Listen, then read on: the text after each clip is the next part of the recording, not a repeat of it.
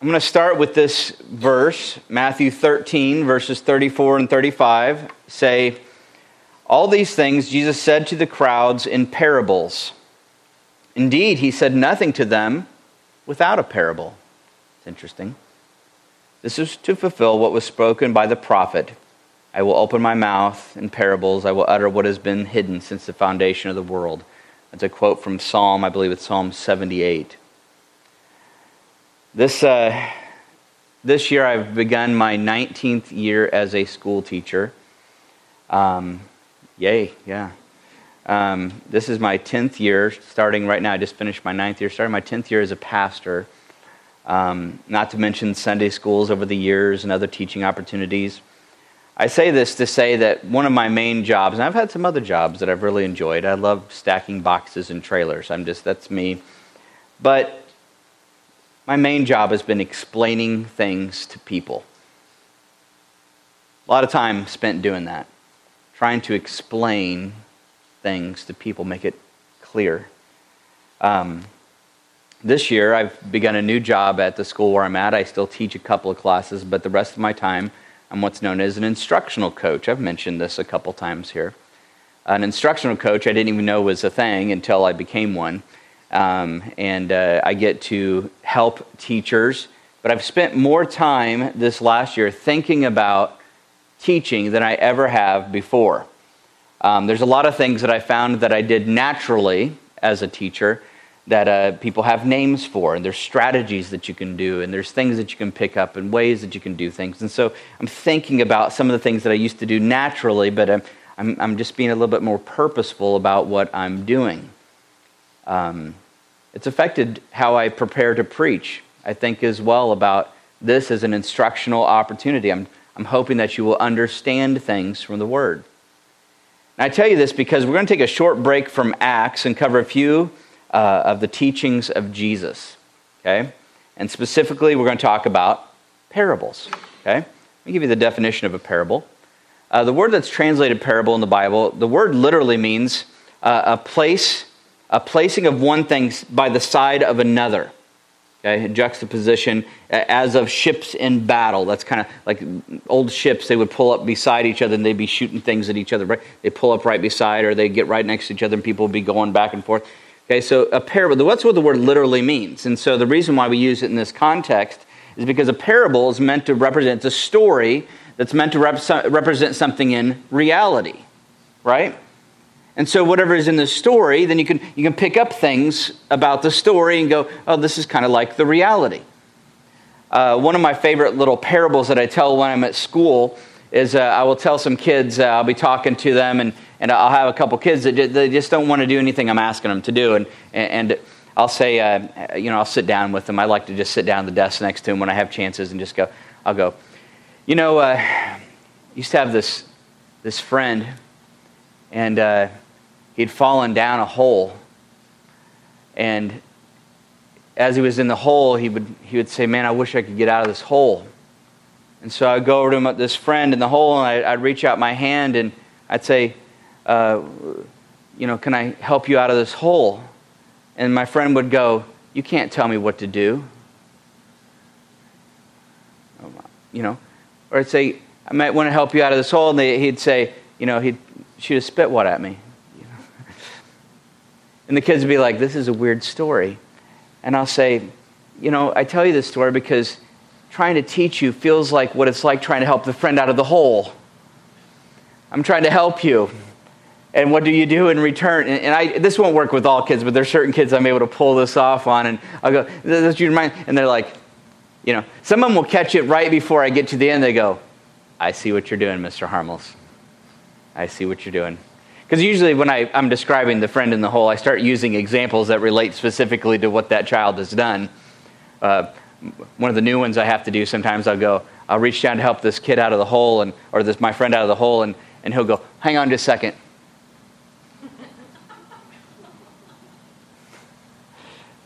you know, get off your phone, I'm trying to help you out of the hole. But that's the idea of a parable.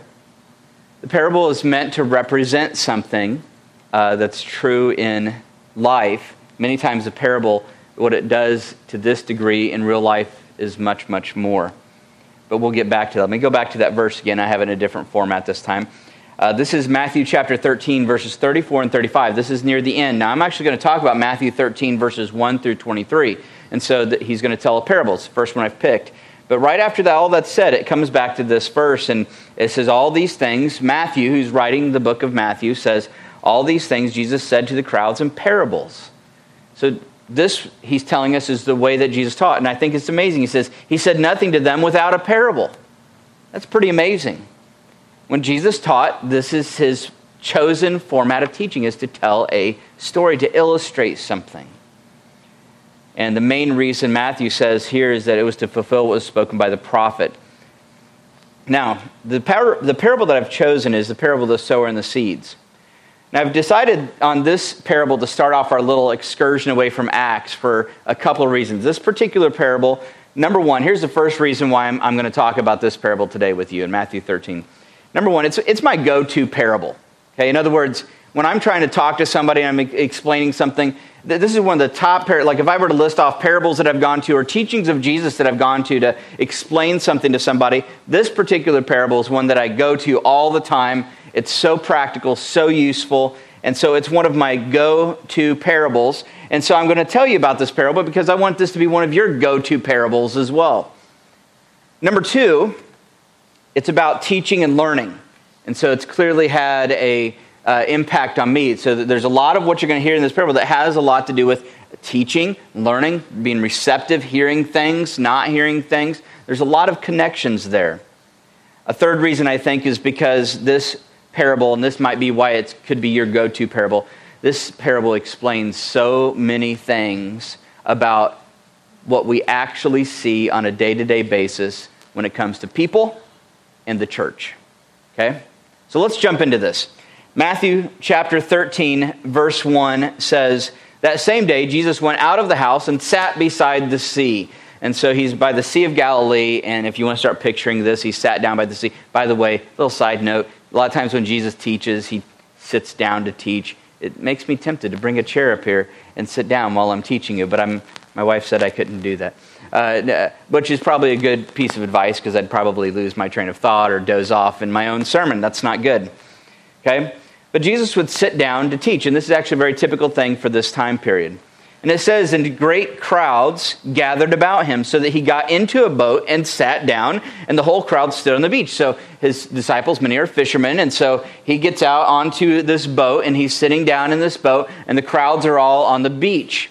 And so I, I just also think about this and just think about his ability to project his voice. Can you just imagine the, the skill it would take as a, a, a, speaker to be sitting in a boat and speaking so that people on the beach can hear you. Now, obviously, it's probably really close to the shore, but can you just, just picture that in your head? His ability to speak and he, while he's sitting down and, and projecting his voice out for everyone to hear. No technology to, to do that, but just saying those things clearly and distinctly. And it says here, and he told them many things in parables, saying, and then it gives us one example. Matthew gives us this example. A sower went out to sow, and as he sowed, some seeds fell along the path, and the birds came and devoured them. I'll give you a little picture here. This would have been very familiar to them.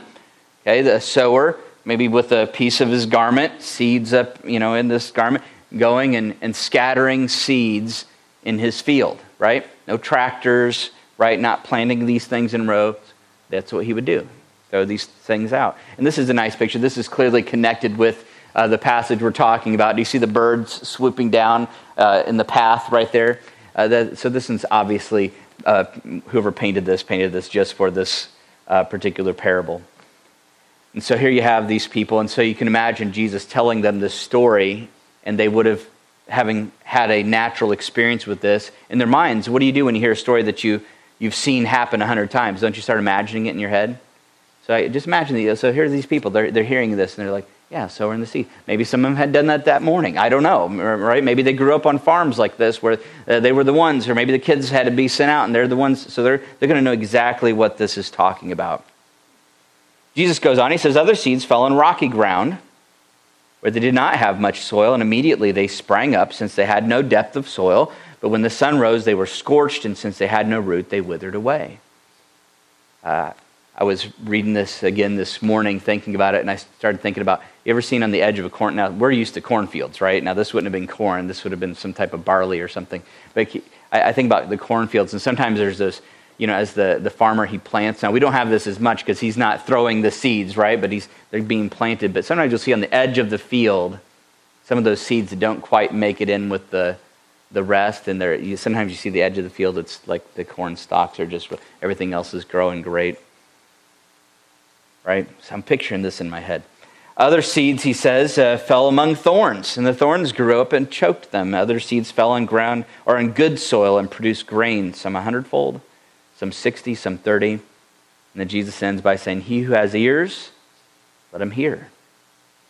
Now, again, not right away. Some of these things that happened in this field, you know, the birds obviously came right away. These, these other things would have happened over time. But these people would have been very familiar with this story, as I think we might be as well. Growing up, I mean, you can't go anywhere without seeing fields all around us.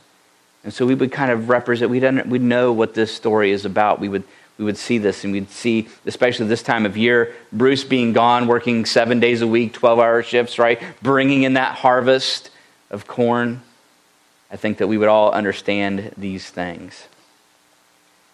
But I think it's about more than seeds and fields, don't you? Right? Remember what a parable means?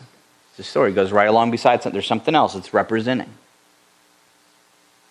So, this particular one, the disciples came to him and said, Now, that doesn't do this with every particular parable, but this time we're going to get some special insight. The disciples came and said to him, Why do you speak to them in parables?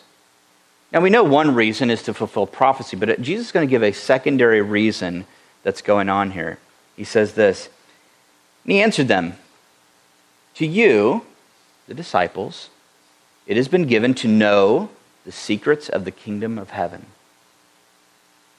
I'm going to read that first little part again. That's really important. To you, disciples, followers of Jesus, to you it's been given to know the secrets of the kingdom of heaven. But to them, it has not been given. For to the one who has, more will be given he will have an abundance. But from the one who has not, even what he has will be taken away. Now, my teacher and me started thinking about this, and I thought, you know, that is so true. The students that have, they, have got, in fact, I'm just going to tell you something about teaching. One of the things that they know about teaching, for someone to learn something, they have to know something you got to know something. So if you start talking about something they have no connection to, they won't be able to get pull that into what they already know, right? And you have to connect it to something that you know. That's kind of what Jesus is talking about. The secrets of the kingdom have been given to you. So there's this, this hook. And they're able to connect these new truths to that other truth that they already have. And it's so true when I'm teaching students, if they've been paying attention, they've been learning, and they've been following, especially in math, and they've gathered some knowledge, right? As I present more, they, they catch on very quickly and they're like, oh, okay, got it, okay, got it.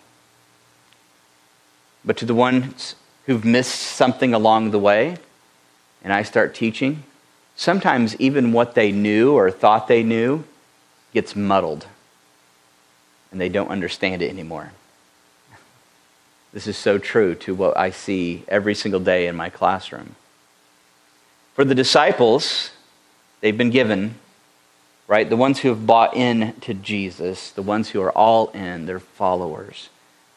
These secrets have been given. If you are a follower, you have the truth.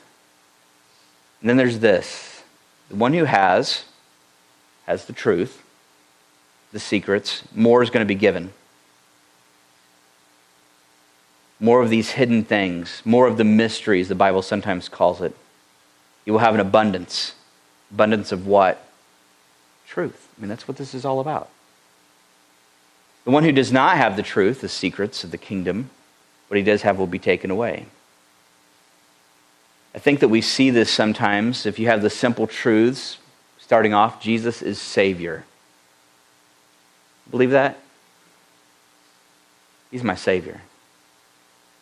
You start off with that simple truth that Jesus is worth following you will be given more truth. But those who don't buy in, Maybe they like hearing it. They like hearing the things of Jesus. They like hearing the stories. The little bit of truth that they have just starts to slip away, and we've seen this, have we not? Many of us know people personally who seem to have some inclination, but they kind of drift off. Jesus continues. He says, This is why I speak to them in parables, because seeing they don't see, and hearing they do not hear, nor do they understand. Indeed, in their case, the prophecy of Isaiah is fulfilled that says this You will indeed hear, but never understand. And you will indeed see, but never perceive. For this people's heart has grown dull, and with their ears they can barely hear and their eyes they have closed, lest they should see with their eyes and hear with their ears and understand with their heart and turn, and I would heal them. So he continues to speak, Jesus does. He speaks in parables, knowing full well that not all that hear really hear. What's he doing? He knows that those that do, more is being given to them. Those that don't, what's, what they even have is being taken away. And he knows this. It's fulfilling these truths. But he comes back because the emphasis here, and although we could talk about what's going on in Isaiah, I'm going to focus on the disciples. He says, But blessed are your eyes, for they see, and your ears, for they hear. For truly I say to you, many prophets and righteous people longed to see what you see and did not see it, and to hear what you hear and did not hear it. Understand that for hundreds of years through the Old Testament, prophets talking about the Messiah that was to come. They didn't have the full picture. But see, us now, we've got the full picture. We've got Jesus. We know what all this, and so we look back over these prophecies of old and we go, oh, that's got to do with Jesus. There are people who, prophets, who long to see those things, and you've been given the secret. I would love if each and every one of us could just Sink into that truth. You've been given the secrets of the kingdom of heaven. There's a lot of people out there that wonder, man, what's, what's the thing? What's the secret to all this that's going on? You've got it. You've been told the secret of the kingdom of heaven, the secrets, the deep truths of God. Now, Jesus shifts gears. He talks about this, but then he comes back to his disciples. And one of the few times Jesus actually does this, he's going to explain this parable. Many times he doesn't. Many times the parable is left, and we're, we're left to interpret what it means. This particular time, Jesus says, Here's what it means. Once again, this is one of my favorite uh, parables because it's just so clear. Listen to what he says. He says to his disciples, Hear then the parable of the sower. And so he's going to explain what it means.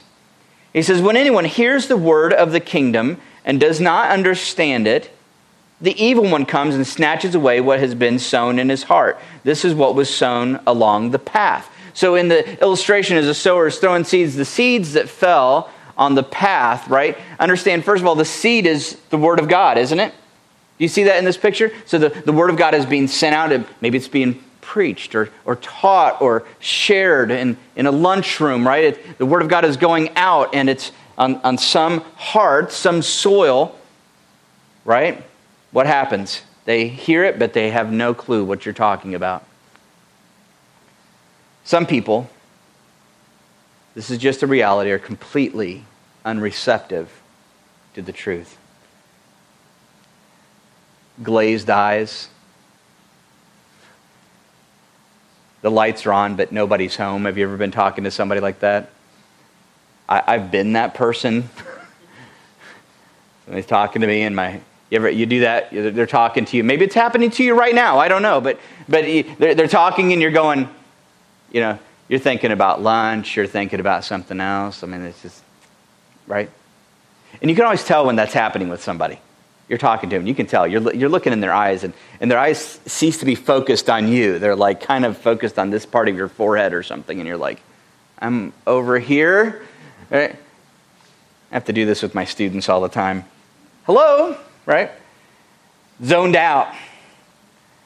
They're, they're completely thinking about something else. The point is here, there are people who, when they hear the word of God, and you know exactly what this is like in a spiritual sense as well. You've shared the word with them. And sometimes there can be a lot of different reactions, but you, you always kind of know. Sometimes you don't, but sometimes you do. You're talking to them and they're going, maybe they're agreeing. They're going, yeah, yeah. And sometimes I'm thinking, man, they're getting this.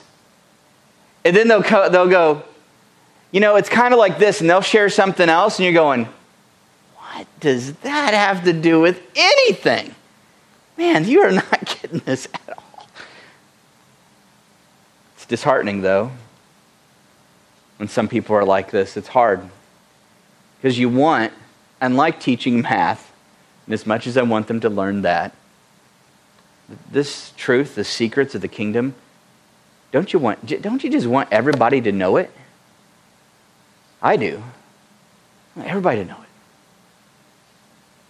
There's some people, and it's so, so difficult, so challenging because you, you throw it out, and, and even though you can't see the birds, it's almost like you, you can, and snatched, gone.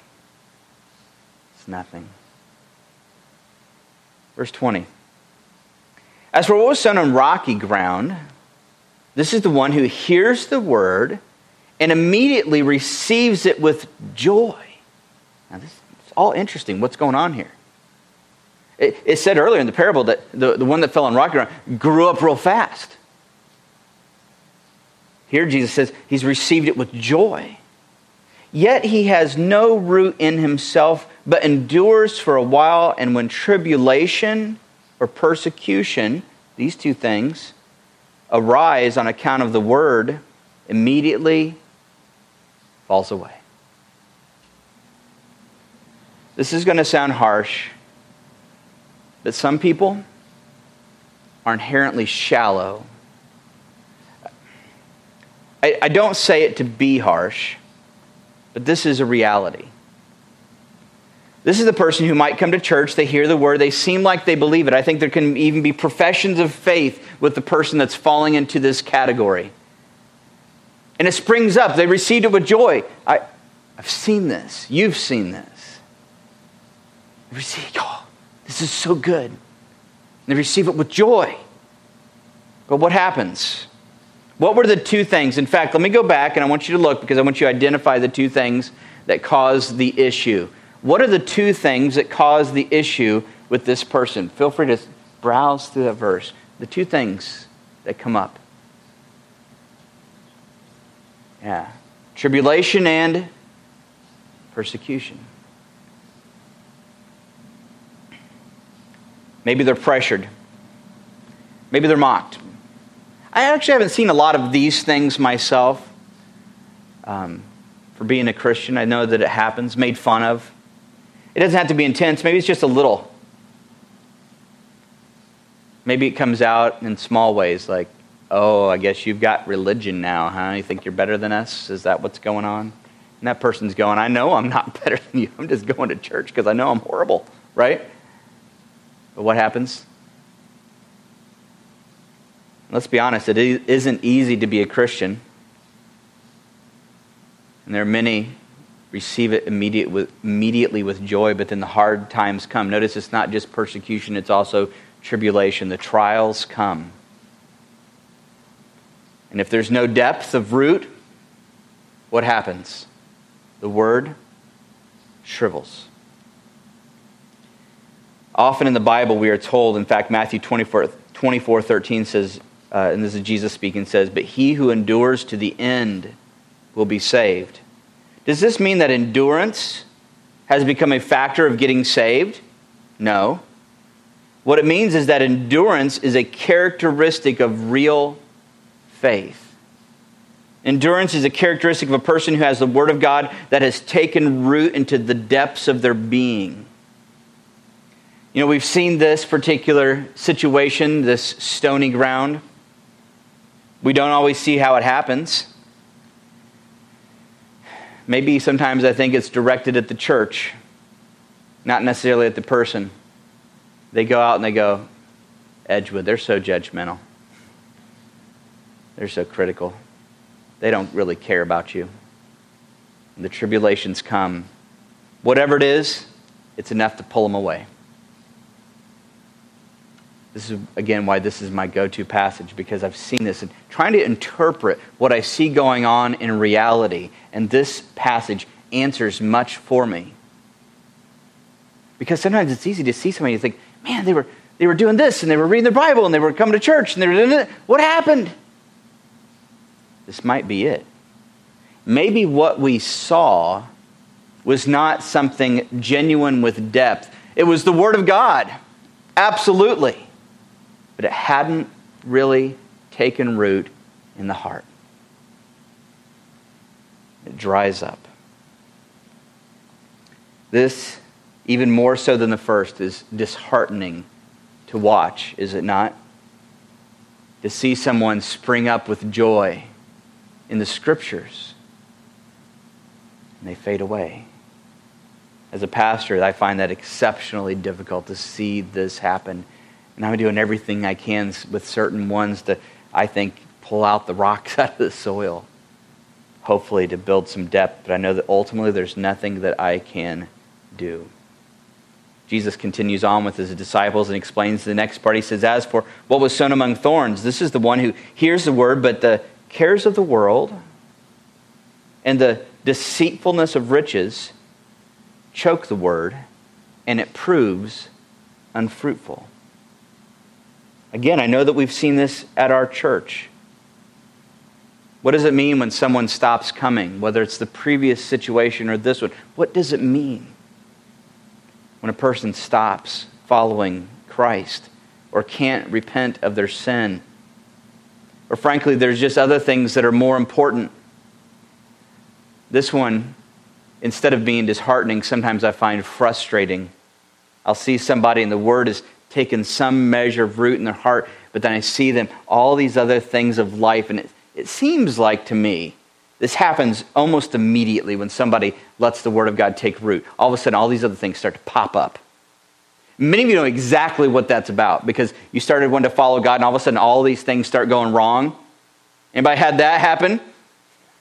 Yeah. Okay. Some of you raise your hand, and some of you just went like this. it's happening now, right?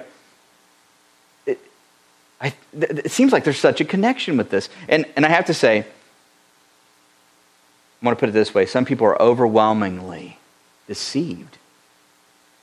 Other things have taken root, things that seem so so important. They have some measure of importance. Things that feel, though, essential. Ideas, cares, concerns, desires, hopes, dreams. So many. They like the word, they let it take root, but there are all these other things that have root as well. These last two examples answer so many questions for me what we're seeing was the Word of God at work. The second one here is the only one I think there may be some potential for genuine salvation because it ends by saying that it proves to be unfruitful. It doesn't say that the word dies out. I don't know. It's hard to tell. I think many Christians might fall right into this category. They find themselves unfruitful and if we were to get right down to the reason, it's because their heart is full of a thousand other things that they're worried about.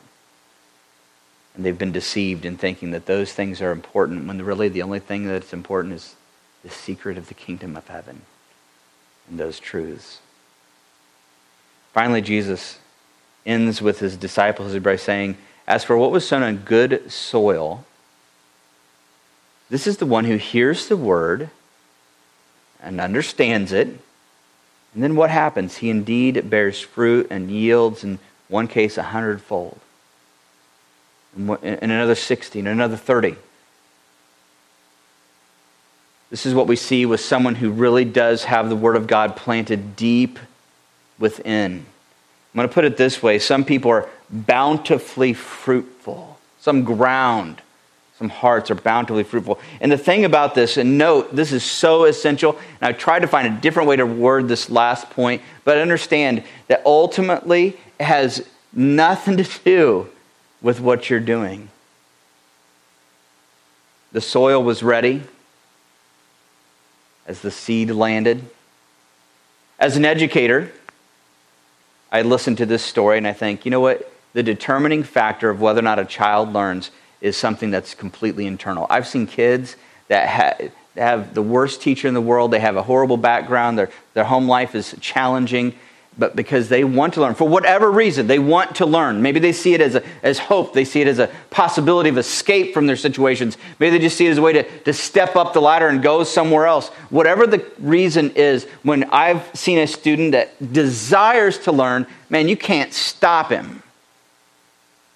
I've also seen kids who have no desire at all, and they could have the most amazing, fabulous teacher in the world doing the most amazing, fabulous strategies that just are astounding and they're teacher of the year and, and all over the world. But if a student does not want to learn, man, it doesn't matter. You could be doing cartwheels around them, explaining it the best way possible.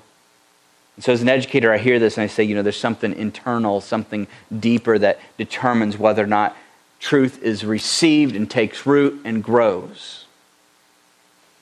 As a pastor, I hear this and I read this and I think to myself, the heart has got to be prepared by the Lord. I'm casting the word out. Where it lands, I can't really do anything about that. In fact, when I think about that as a learner, as a recipient, I think, well, the soil, what can the soil do? Can the, can the, if you're listening to this and you go, man, I don't want to be like the wayside soil, or I don't want to be like the, the, the, soil that's, you know, over here that's got a bunch of stones in it, or I don't want to be like the soil that's got all the, I don't want to be one of the, eh, have you ever seen soil go, I'm just not what I'm supposed to be, and get up out of the ground and mosey over to the middle of the field and plop back in, and no, I am good soil, and I will receive the seed and grow things. That, that doesn't happen. And so at the end of this, I go, well, what, what, what are we going to do is learn. Uh, you're recipients of this. What can you do? Nothing. Even as the sower, you mean you can't like change. Now, there's some things you might be able to try to do to make it good soil, but there's very little you can actually do once that seed lands. That's the soil that it's landed in. What do you do? So, think about that. You're sitting here right now. And you may be sitting here going, well, which one am I? I mean, in fact, I think that's the question you ought to ask. I think that's a question anybody ought to ask when they hear this parable. Which soil am I? I mean, forget how it comes from the teacher. Just think about yourself. Which soil am I? Am I like the wayside? So I, I hear the word of God. Maybe I read my Bible, or the pastor preaches, or I hear something on the radio. Somebody's preaching, some teaching. I hear this truth. Does it just go in in one ear and out the other? That's challenging because if it's doing that, then it's probably happening right now, isn't it? It might be for you going in at one ear and right out the other ear, and you're going, and maybe you're sitting there going, mm-hmm, mm-hmm, mm-hmm. You have no idea what's happening. So if you're that one, I'm, I don't know what to tell you.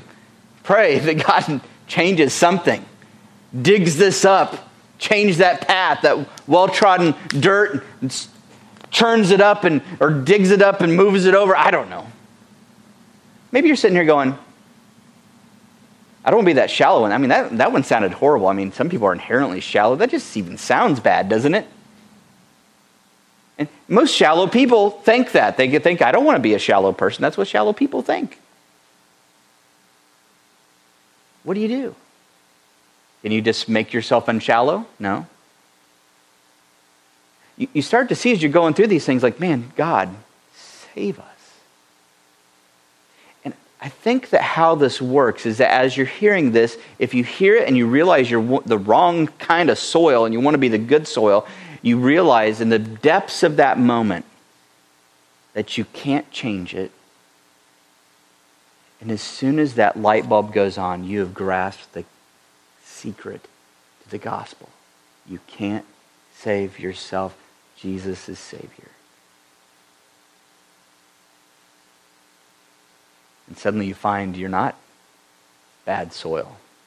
Suddenly you find that the, the God of the universe has come in and dug out those rocks I wish you knew more about soil because I could throw in some other things like it has the right acidity or something. I haven't got a clue about dirt, so it all looks the same to me.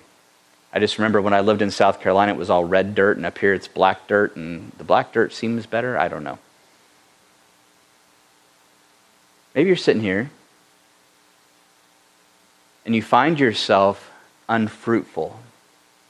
The Word of God may have taken root, but there are many other things that have also taken root in your heart. Many other things that you find yourself daily concerned with.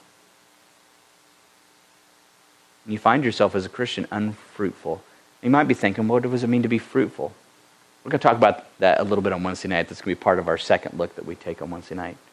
But the gist of it is that God is producing, that that, that word is producing things. Paul describes the fruit of the Spirit love, joy, peace, patience, right? These sorts of things. There's, there's fruit. The Word of God is reproducing itself, right? You're just the soil the Word of God is growing and producing more of itself, and so the, the good things of the gospel, but, but that's kind of the general idea. And you may find yourself like, I want more of that. I find myself instead, I'm just usually angry or frustrated, or I am short tempered, or uh, you know, I, I get worried or fearsome all the time. What's going on? I, I want more of those fruitful things. You may find that the real issue is that you have all sorts of other things that have taken root. And once again, you find yourself going, well, what can I do about that? The fact that you're thinking that is the first sign that you could start going, God, get these thorns out of here. Dig them up. There's another parable which I love that talks about something very similar to this, where there's this tree. And I, have actually talked about this because it was John when we went through the Gospel of John. There's this tree that's not producing and it says the farmer sends out the hired hand. The hired hand comes over, and it says that he digs around it. And it actually says then he dungs it, you know, puts some manure around it to get it to grow. I love that illustration, and if I had time, I might jump into that parable as well because that's exactly what happens. Like, Lord, get me to grow. You're going to find the, God of the universe starts digging up stuff in your life, right?